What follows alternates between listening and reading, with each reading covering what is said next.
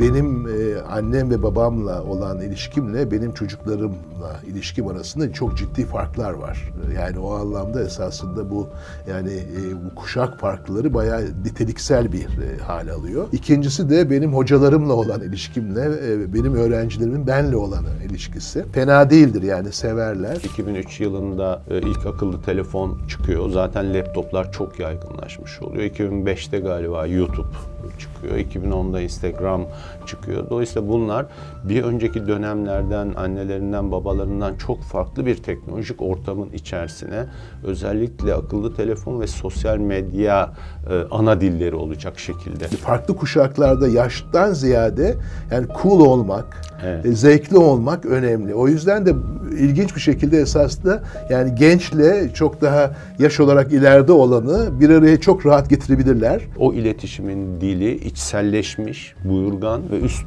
olmayan, espriye çok açık e, bir dil.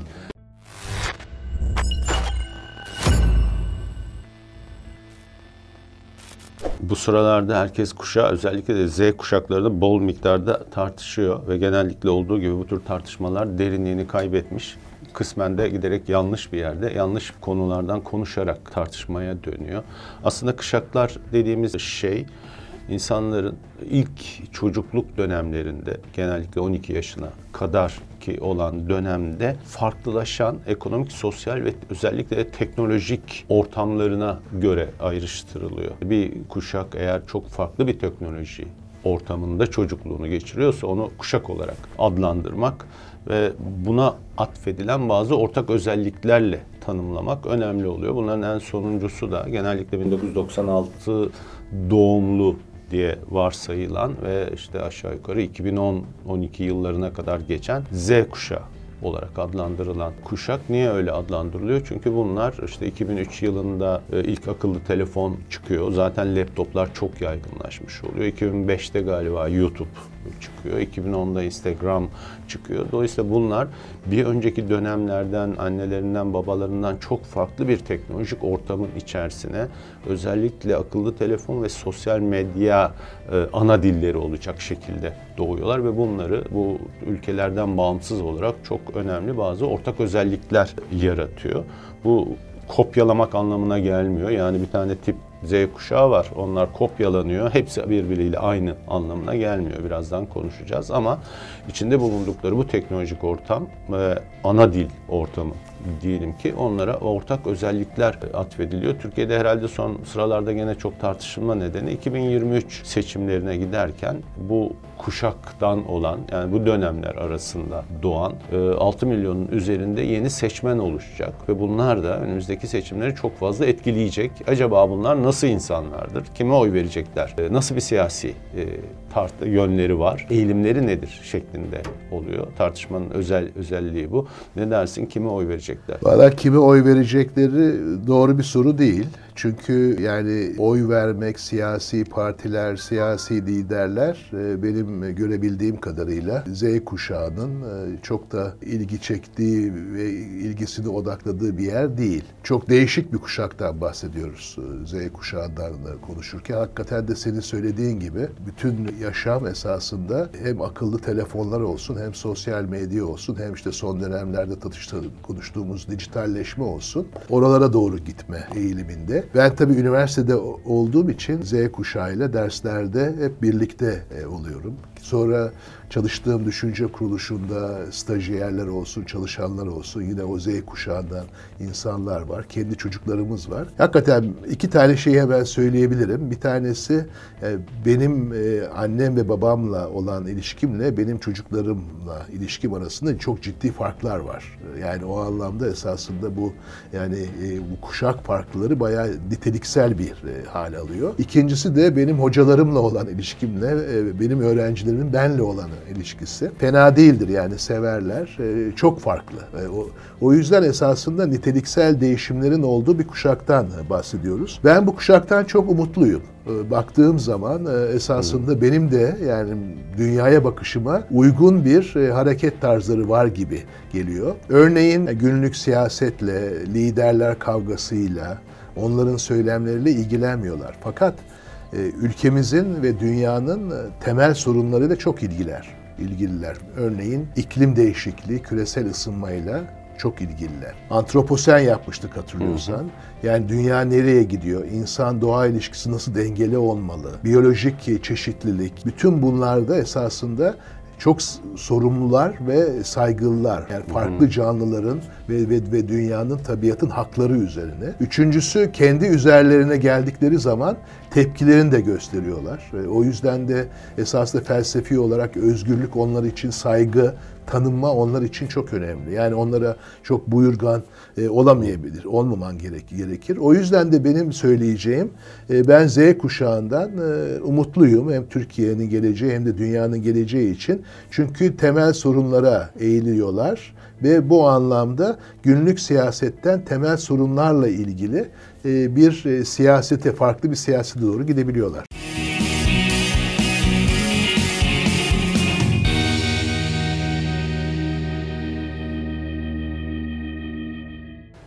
Evet yani her ikisi üzerinde de aslında her ikisi de enteresan tespit. Ben şu üst bir üst dille e, başlayayım. Bu kuşağın ya da bu dönemin teknoloji ortamı, sosyal medya ortamı ve akıllı telefonlar e, başka bir ilişki biçimi yaratıyor. Bir yandan fiziksel olarak yalnız gibi gözüküyorlar. Hani eleştiriliyor da bazen ya bunlar işte hiç sosyal değiller biz sokakta oynuyorduk bunlar oynamıyor falan gibi daha önceki kuşaklar. Ama öbür yandan da evet bu doğru olabilir. Günlük hayatları içerisinde sürekli birileriyle iletişim halindeler. Bu bazen gruplar, ağlar falan da oluyor. Çok hızlı bir iletişim halindeler ve bu ülke içerisinde arkadaş gruplarında olabileceği gibi ülke dışında da bir iletişim e, halinde oluyor. Ve bu iletişim içerisinde iletişim dilleri böyle olduğu için de yeni bir dil geliştirmiş oluyorlar. Yeni bir aslında konuşma dili ve yazışma dili geliştiriyorlar. Daha kısa, daha pratik. Muhtemelen e, aynı zamanda da ironik bir dil geliştirmiş oluyorlar. Dolayısıyla iki farklı dil dersek, iki farklı o yaklaşım oluşuyor. Birincisi senin demin söylediğin gibi buyurgan bir dille çok uzaklar. Çünkü anneleri babaları yani onları yetiştiren Y kuşağı da kendi özellikleri nedeniyle kendi inisiyatiflerini geliştirsin şeklinde yetiştiriyorlar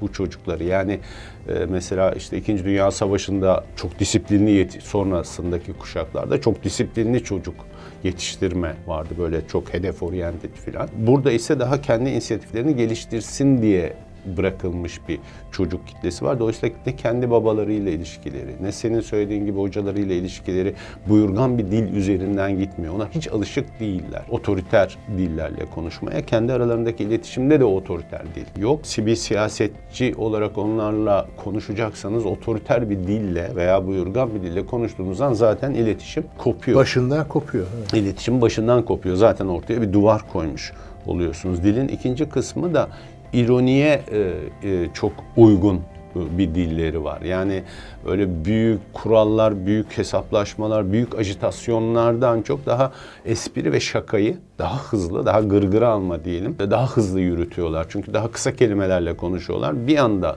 her şeyi anlatmak e, durumundalar.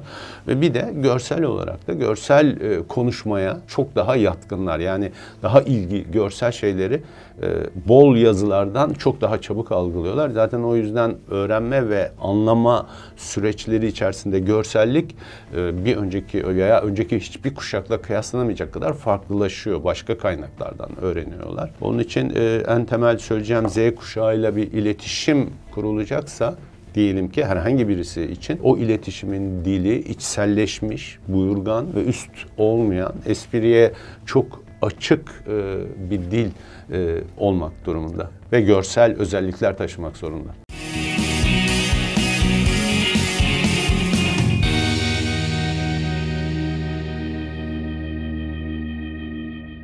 Bence de e, buradan devam ederken belki de hani o ilk başta söylemiş olduğum bu temel sorunlara dönük e, iklimden tutun gıdaya kadar, e, çevreye kadar e, temel sorunlara dönük bu siyaset anlayışında hakikaten e, Z kuşağının e, çok önemli özellikleri var.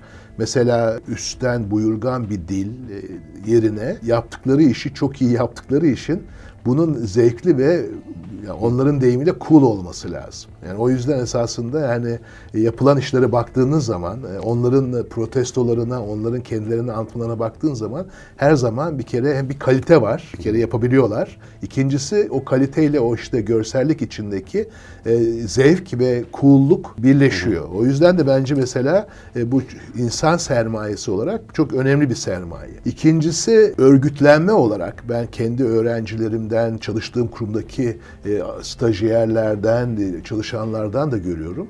Yani bizim gençliğimiz tamamıyla örgüt üzerine plan geçmişti. Şimdi onların örgütlenmesi müthiş bir kapasiteleri var. Yani belki bizim düşündüğümüz örgütlenme değil ama yani bir şeyi bir anda örgütlemek, onları bir araya getirmek, hatta yani böyle yerelle küresel dediğimiz yani onların mekanları mesela Boğaziçi Üniversitesi'nde bir şey oluyor ama o mekan artık sadece oradaki Boğaziçi'liler değil, Amerika'daki Boğaziçi'liler, Asya'daki Boğaziçi, bütün globale yayılabiliyor. Yani korkunç bir, bir düzeyde çok başarılı bir örgütlenme şeyi var. Bir konferans örgütleme, bir şeyi örgütleme, bir şeyi yapma. Ama zevkli ve cool olması lazım. Üstün olmaması lazım. Üçüncüsü de bana ilgi çeken e, bu Joe Biden'ın yemin töreninde Bernie Sanders'ın eldivenleri mesela hmm. yemin töreni kadar önemli olmuştu. Esasında Bernie Sanders eldivenleri bir taraftan devrimci yani işsizlik olsun, eşitsizlik olsun oralarda radikal bir söylemi var. Fakat bir taraftan da yani o yaşlı olmasına rağmen cool yani tırnak içinde yaşlı olsa cool. O yüzden de bence e, bu Bernie Sanders'ı ben izliyorum son yani sadece bu seçim değil ondan 4 yıl Trump'ın seçildiği zaman da biliyorsun Trump'a oy verenlerin %60'ı Bernie Sanders'a vereceklerdi. Yani orada esasında böyle bir bu bu kuşak için hani jenerasyon ya da hani farklı kuşaklarda yaştan ziyade yani cool olmak, evet. E, zevkli olmak önemli. O yüzden de ilginç bir şekilde esasında yani gençle çok daha yaş olarak ileride olanı bir araya çok rahat getirebilirler. Yani daha yaşlı bir insanı daha cool görüp kendileri ya da kendilerinden evet. biraz e, o civardaki bir insanın da çok boring dediğimiz, yani çok sıkıcı bulabilirler ve ilgilenmeyebilirler. O yüzden ben buna siyaset dışı siyaset diyorum. Yani böyle bir politiklik var. Fakat bu politiklik bir, temel konularla ilgili olmalı. iki cool olmalı. Üç, örgütlenmesi çok daha eskilerden farklı.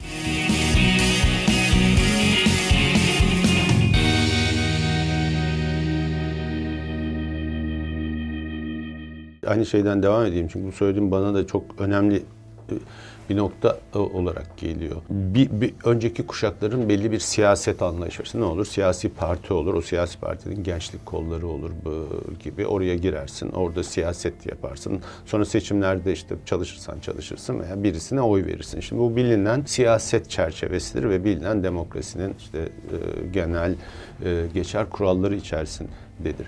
Şimdi bu kavramlarla bu kuşağa baktığın zaman tamamen yanılman mümkün. Geçtiğimiz günlerde bir sosyal e, uyum gelişme raporu hazırladık. Bu sıralarda da zaten hani yayınlanacak ve tartışmaları açılacak. Onun o gençlerle ilgili kısmına baktığımız zaman mesela son iki yılda e, mahkemelere güven 57'den gençler için söylüyorum %24'e düşmüş. Siyasi partilere güven veya siyasi partilerin kendilerini yansıttığını düşünme yüzde 35'lerden yüzde 11'lere düşürmüş. Yani mevcut siyasi partiler ancak yüzde 11'in düzeyinde bir ilişki kurabiliyorlar.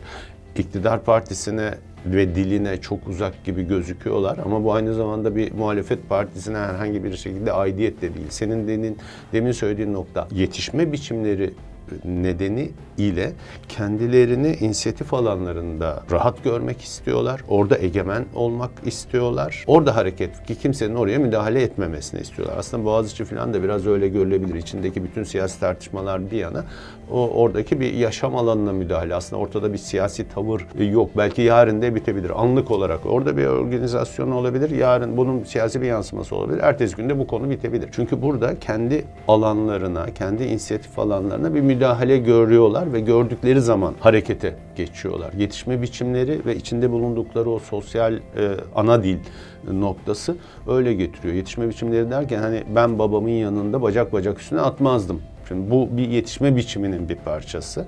O döneme uygun bir şey. Ama e, bir Z kuşağı annesinin babasının yanında bacak bacak üstüne atmaz kavramı bile anlamsız bir kavram. Başka bir şekilde çünkü yetişiyor. Başka bir inisiyatifle yetişiyor. O yüzden siyasetle ilgili bakışı da ticaretle veya işle ilgili bakışları da aynı yere dönüşüyor. Yani büyük kurumsal aidiyetlerin içerisine girmek ve onun kuralları içerisinde yaşamaktan çok kendi inisiyatif alanları içerisinde yaşayabilmek ve ona e, onu savunabilmek bir başka noktaları da dönüyor. Evet toplumsal bir e, büyük idealler üzerinden değil ama günlük hayatta yaptıkları işin anlamlandırılması, kendi yaptıkları işe bir anlam bulabilmeleri de önemli oluyor. Bir o yüzden de önceki kuşaklar kadar mesela X kuşağı kadar şirket sadakati olan yerler değiller. Daha çok yaptıkları işin içeriğine sadakat var.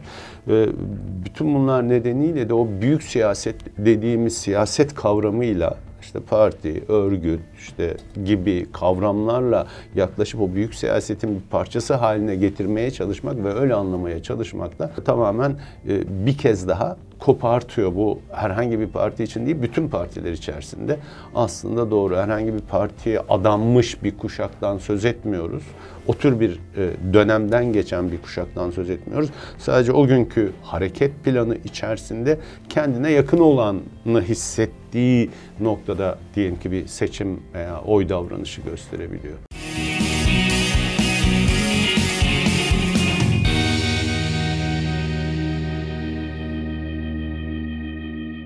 Zaten yani böyle baktığımız zaman bir taraftan bu kuşakın hayatı ve geleceği kolay değil.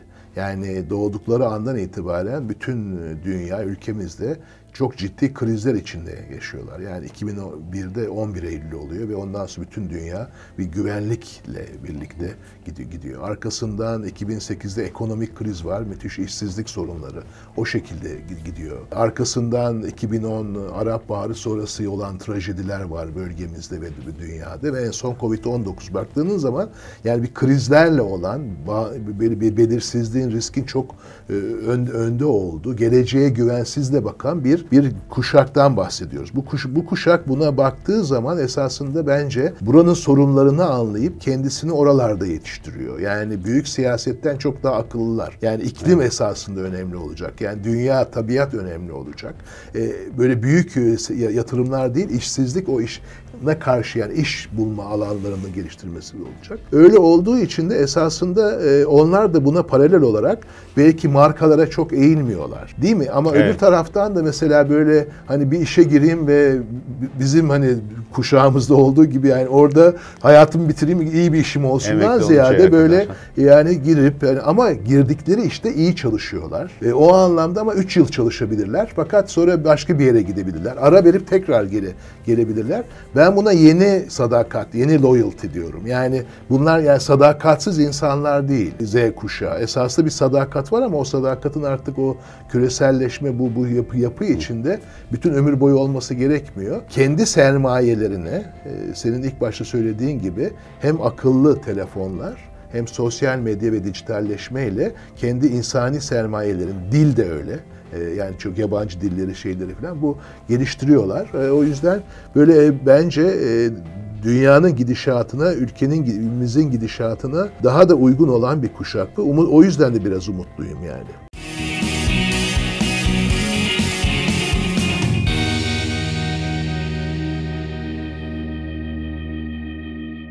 Bir hikaye olmalı filan diye zaman zaman hep tartışılıyor. Ne olabilir Türkiye'nin yeni hikayesi filan. Bunlar tabii gene şey düzeyinde, analitik düzeyde tartışılmasında bir fayda olabilir ama bu hikaye aslında bir yerde oluşuyorsa bu işte oradaki bir iklim konusunda çalışan bir yerde, orada canlı çeşitliliği konusunda belki çalışan e, bir insanda, orada sosyal olarak yeni bir girişim başlatan bir yerde. Bu hikayeler aslında artık oralarda oluşuyor. Bu hikayeler evet. hani CHP veya işte e, AK, AK Parti, Parti veya MHP'nin Merkez Yönetim evet, Kurulu evet. toplantısında ya yeni hikayemiz ne olsun e, türü tartışmaların çok dışına evet, evet. çıkmış başka bir yerde filizlenen bir şey var. Nereye gideceğini bugünden kestirmek çok mümkün. Yani bir yeni hikaye sorunumuz var ama onun e, yani var olan yapı içinden çıkmayacağını biliyoruz yani.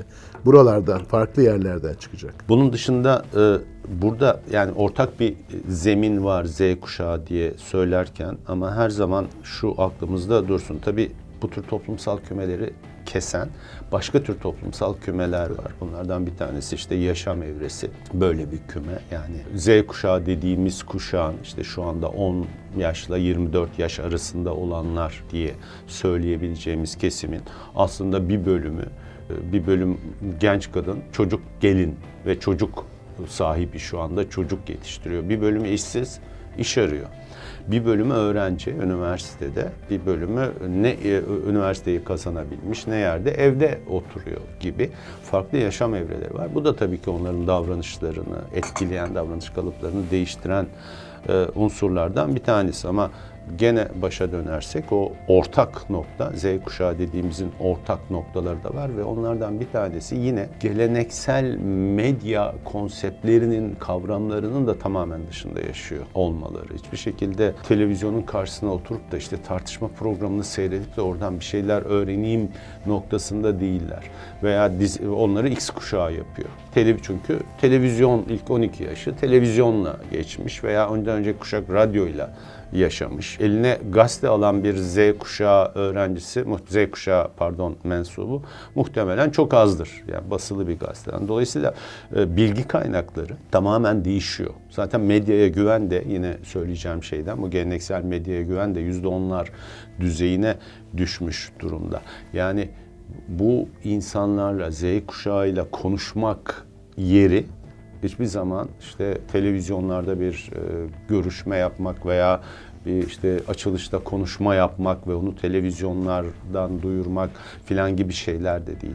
Kendi bilgi kaynakları var ve o bilgi kaynaklarını daha en azından daha e, şey buluyorlar, içerikli buluyorlar. E, inansalar da inanmasalar da başka bir alandalar. Dolayısıyla yani bir başka eklememiz gereken Z kuşağıyla iletişim ve onları anlamak demek onların içerisinde bulundukları medya ortamında bulunmak demek ve bu ama bir propaganda e, amacıyla hani geçen sosyal ikilemde de konuşmuştuk.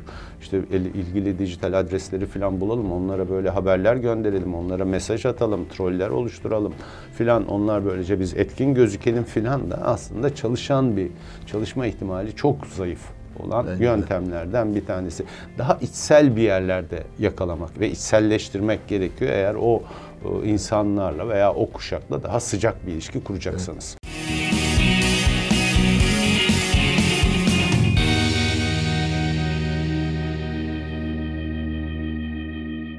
Yani niteliksel farklar var eski kuşaklardan ama Türkiye'nin ve dünyanın bugünü ve yarın ile ilgili çok şey öğrenebileceğimiz, bence de umutlu olmamız gereken e, bir kuşaktan bahsediyoruz e, Z kuşağından ve şimdi de e, senin de ara ara bahsettiğin yeni yeni başlayan alfa kuşağından. Bunları konuşmaya devam edeceğiz. Evet hocam alfa kuşağı onlar zaten cyborg öncesi evet. son insan kuşağı diye. Evet.